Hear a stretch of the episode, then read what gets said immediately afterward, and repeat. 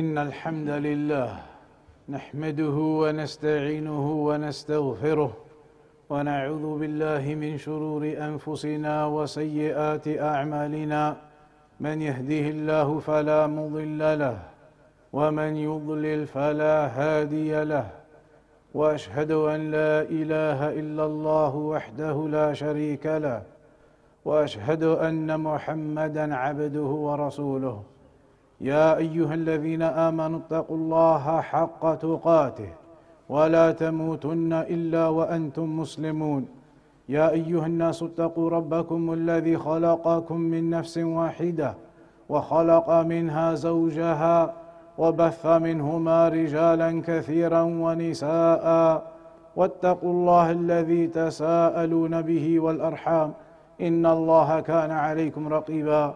يا ايها الذين امنوا اتقوا الله وقولوا قولا سديدا يصلح لكم اعمالكم ويغفر لكم ذنوبكم ومن يطع الله ورسوله فقد فاز فوزا عظيما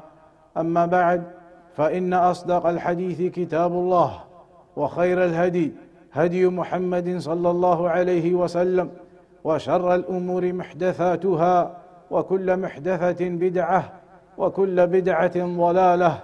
وكل ضلاله في النار فيا ايها الناس اتقوا الله تعالى وتدبروا القران العظيم فان تدبر القران هو العلم الذي يتبعه العمل به الله جل وعلا امر بتدبر القران وحث على ذلك لما في ذلك من الفائده العظيمه للمسلم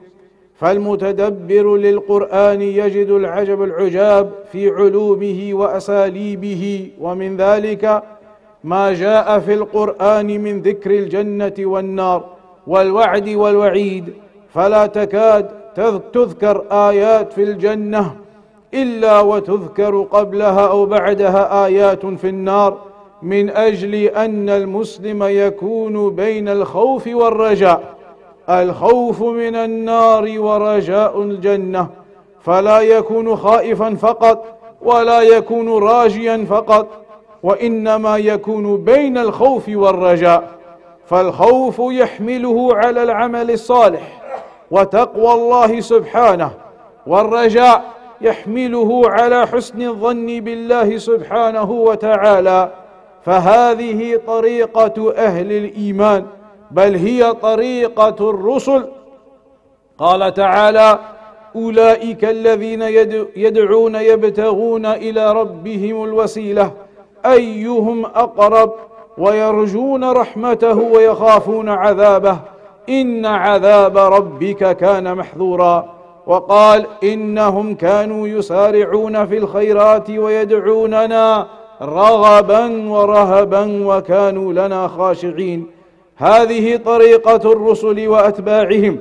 أما من عبد الله بالخوف فقط فهذا من القانطين من رحمة الله والله جل وعلا يقول قال ومن يقنط من رحمة ربه إلا الضالون وقال إنه لا ييأس من روح الله إلا القوم الكافرون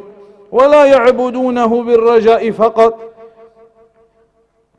فقط فتلك طريقة المرجئة الضلال فالله جل وعلا يعبد بالخوف ويعبد بالرجاء خوفا ورجاء خوفا من ناره ورجاء لجنته فإذا رجا فإنه لا ييأس من رحمة الله ولا يقنط من رحمة الله بل يكون راجيا لربه محسنا للظن بالله سبحانه وتعالى وهناك طائفه لا تعتبر الخوف والرجاء أبدا إنما يقولون نعبد الله لأننا نحبه ولا نعبده خوفا من ناره ولا طمعا في جنته وهؤلاء هم الصوفية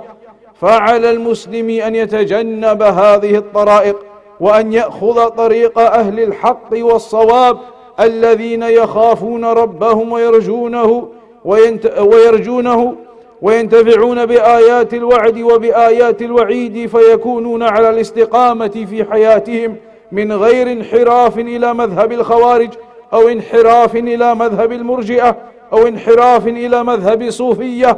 بل يكون المسلم على طريقة الرسول صلى الله عليه وسلم بل على طريقة كل الرسل وأتباعهم هناك من أمن عذاب الله فقوم عاد لما وعظهم نبيهم هود عليه السلام قالوا له سواء علينا أوعظت, أوعظت أم لم تكن من الواعظين إن هذا إلا خلق الأولين وما نحن بمعذبين نسأل الله العافية ولما رأوا الريح العاتية المقبلة عليهم لتهلكهم قالوا هذا عارض ممطرنا بل هو ما استعجلتم به ريح فيها عذاب أليم تدمر كل شيء بأمر ربها فأصبحوا لا يرى إلا مساكنهم كذلك نجزي القوم المجرمين فهنا من المعاصرين من يسخر من الوعظ والتذكير ويقول أنتم تشددون على الناس أنتم تسدون في وجوه الناس باب الأمل افتحوا لهم باب الأمل أدخلوا عليهم الفرح والسرور وهذه طريقة الضالين من قوم عاد وغيرهم فعلينا أن نحذر من هذه الأساليب الماكرة وأن نأخذ طريق الحق نرجو رحمة ربنا فنعمل ما يكفي الرجاء دون عمل نرجو رحمة ربنا فنعمل لها ونخاف من عذاب ربنا فنترك المعاصي والذنوب والسيئات هذه طريقة الحق والصراط المستقيم تدبروا القرآن ما تجدون ذكرا للجنة ونعيمها إلا تجدون قبله أو بعده ذكرا للنار وعذابها وسمومها وحرها من أجل أن تعملوا للجنة وأن تخافوا من النار فتجتنبوا ما يوصل إليها لا يكفي الخوف من النار بل لا بد مع الخوف أن تعمل الأسباب التي تبعدك من النار ومن أعمالها هذه حكمة الله سبحانه وتعالى في كتابه المبين ومعلوم أن الجنة محفوفة بالمكاره مكاره النفس الجنة لا تدخل بال... لا تدخل بالأماني إنما تدخل برحمة الله وبأسباب الأعمال الصالحة قال تعالى أم حسبتم أن تدخلوا الجنة ولما يأتكم مثل الذين خلوا من قبلكم مستهم البأساء والضراء وزلزلوا حتى يقول الرسول والذين آمنوا معه متى نصر الله ألا إن نصر الله قريب فالجنة لا تدرك بالأمان أو يقول الإنسان أنا مسلم أنا مؤمن هذه دعوة لا بد لها من حقيقة ما هو إسلامك وما هو إيمانك ليس الإيمان بالتحلي ولا بالتمني ولكنهما وقر في القلوب وصدقته الأعمال كما قال الحسن البصري رحمه الله هذا هو الإيمان فعلى المسلم أن لا يغتر بهذه الأساليب الخادعة وينسى الوعيد الجنة محفوفة بالمكاره تحتاج إلى قيام ليل إلى صيام نهار تحتاج إلى الجهاد في سبيل الله تحتاج إلى مشاق الطاعة وهي شاقة على النفوس فلا بد أن يحمل الإنسان نفسه على المكاره التي هي في رضا الله سبحانه وتعالى حتى يصل إلى الجنة برحمة الله سبحانه وتعالى وكذلك النار محفوفة بالشهوات التي تميل إليها كثير من النفوس الشهوات المحرمة شهوات اللهو واللعب شهوات الزنا والسرقة وشرب الخمور وأكل الربا وغير ذلك الجنة ارتفاع تحتاج إلى ارتفاع وصعود هذا يشق على النفوس والنار انحدار وسفول وهذا سهل على النفوس الانحدار أسهل من الصعود فعلينا أن نتذكر أن نتذكر هذا وأن نصبر على طاعة الله سبحانه وتعالى ومشاقها رجاء ثواب الله سبحانه وتعالى وأن نترك ما حرم الله من الذنوب والمعاصي خوفا من الله سبحانه وتعالى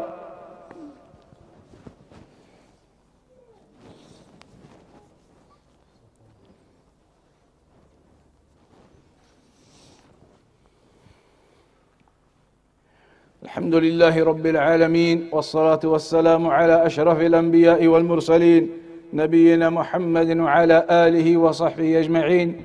فيا عباد الله الله سبحانه وتعالى has commanded us to ponder over the Quran, to contemplate and to think about what Allah subhanahu wa ta'ala has mentioned to us in the Quran. And from amongst the affairs that you will notice in the Quran that whenever Allah mentions paradise, then next to it, either the ayah before it or the ayah after it,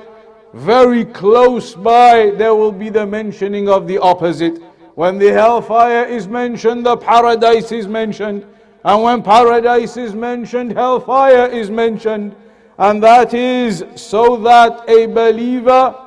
always balances his affairs.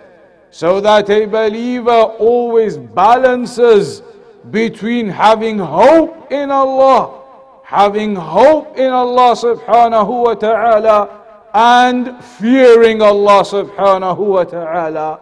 A believer must always balance between those affairs. Not that you go to the extreme in your hope in Allah that Allah will forgive everything and you do what you want neither do you go to the extreme in fear, believing that you are definitely going to be punished and you're never going to be forgiven, so you lose hope. Both of those are wrong. Neither to become overly hopeful with no fear, and neither to become overly fearful with no hope. Rather, the believer balances between those two affairs. It is mentioned even the angels and the prophets and the righteous people, they fear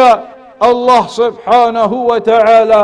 and they hope for the mercy of Allah subhanahu wa ta'ala. As Allah mentioned in the Quran, أولئك الذين يدعون يبتغون إلى ربهم الوسيلة أيهم أقرب ويرجون رحمته ويخافون عذابه. They hope for the mercy of Allah subhanahu wa ta'ala and they fear the punishment of Allah subhanahu wa ta'ala. And similarly, Allah mentioned, إنهم كانوا يسارعون في الخيرات ويدعوننا رغبا ورهبا that they call upon us in fear and hope, in awe and hope, that they have the balance between the two affairs. So this is the way of Ahlul Sunnah. But the people of misguidance, they go to extremes. So there are the Khawarij who go to the extreme of fear. And they base everything upon fear. And they go to the extreme in that. And as a consequence, they lose hope in the mercy of Allah subhanahu wa ta'ala. But Allah mentioned, قال ومن يقنط من رحمة ربه إلا الضالون Who is it that loses hope in the mercy of Allah except the misguided ones? And then on the other extreme you have the ones who are known as the murji'ah. They go to the extreme in their hope of Allah subhanahu wa ta'ala. They go to the extreme in their hope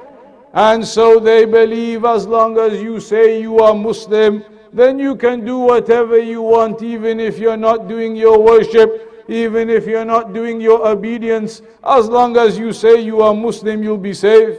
And this is also extremism.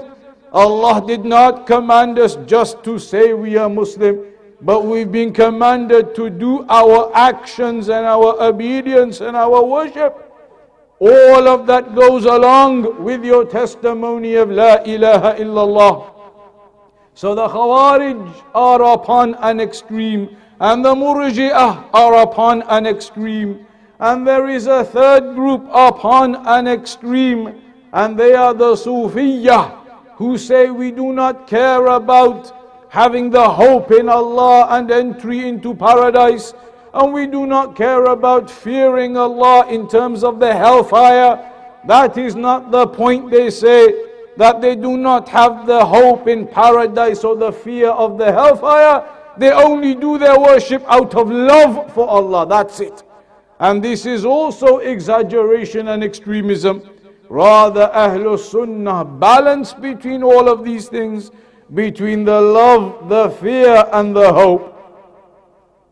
And there are examples mentioned of how some of the people of the past they did not accept this and they thought that they would never be punished. And there are examples of Ad and others who were destroyed upon the sins and the transgression that they committed, therefore. Also, the scholars have noted that paradise, it is mentioned in the Sunnah, that paradise is surrounded by the difficult affairs. So a person must strive to fulfill and to act upon the obedience and be patient upon the difficulties. Whereas the hellfire, it is surrounded by the desires, the things that everybody wants. So you must be patient in staying away from those desires Paradise is high up, and hellfire is low and down on the ground in the pits. Going up is difficult for a person, going down is very easy for a person. And if a person allows himself to do the easy thing of going down and following the desires, then that is the path to hellfire. But if a person strives hard and is patient in going up, then that is the path to paradise. Paradise is surrounded by the difficulties, and hellfire is surrounded by the desires and the ease. So it is upon a believer to focus and think about that and to strive for paradise upon love and fear and hope, and not to be from those who go to extremes or exaggerate in any one of those aspects. We ask Allah subhanahu wa ta'ala to give us that balance upon love, fear, and hope in all of our worship. وصلى الله على نبينا محمد آقم السلام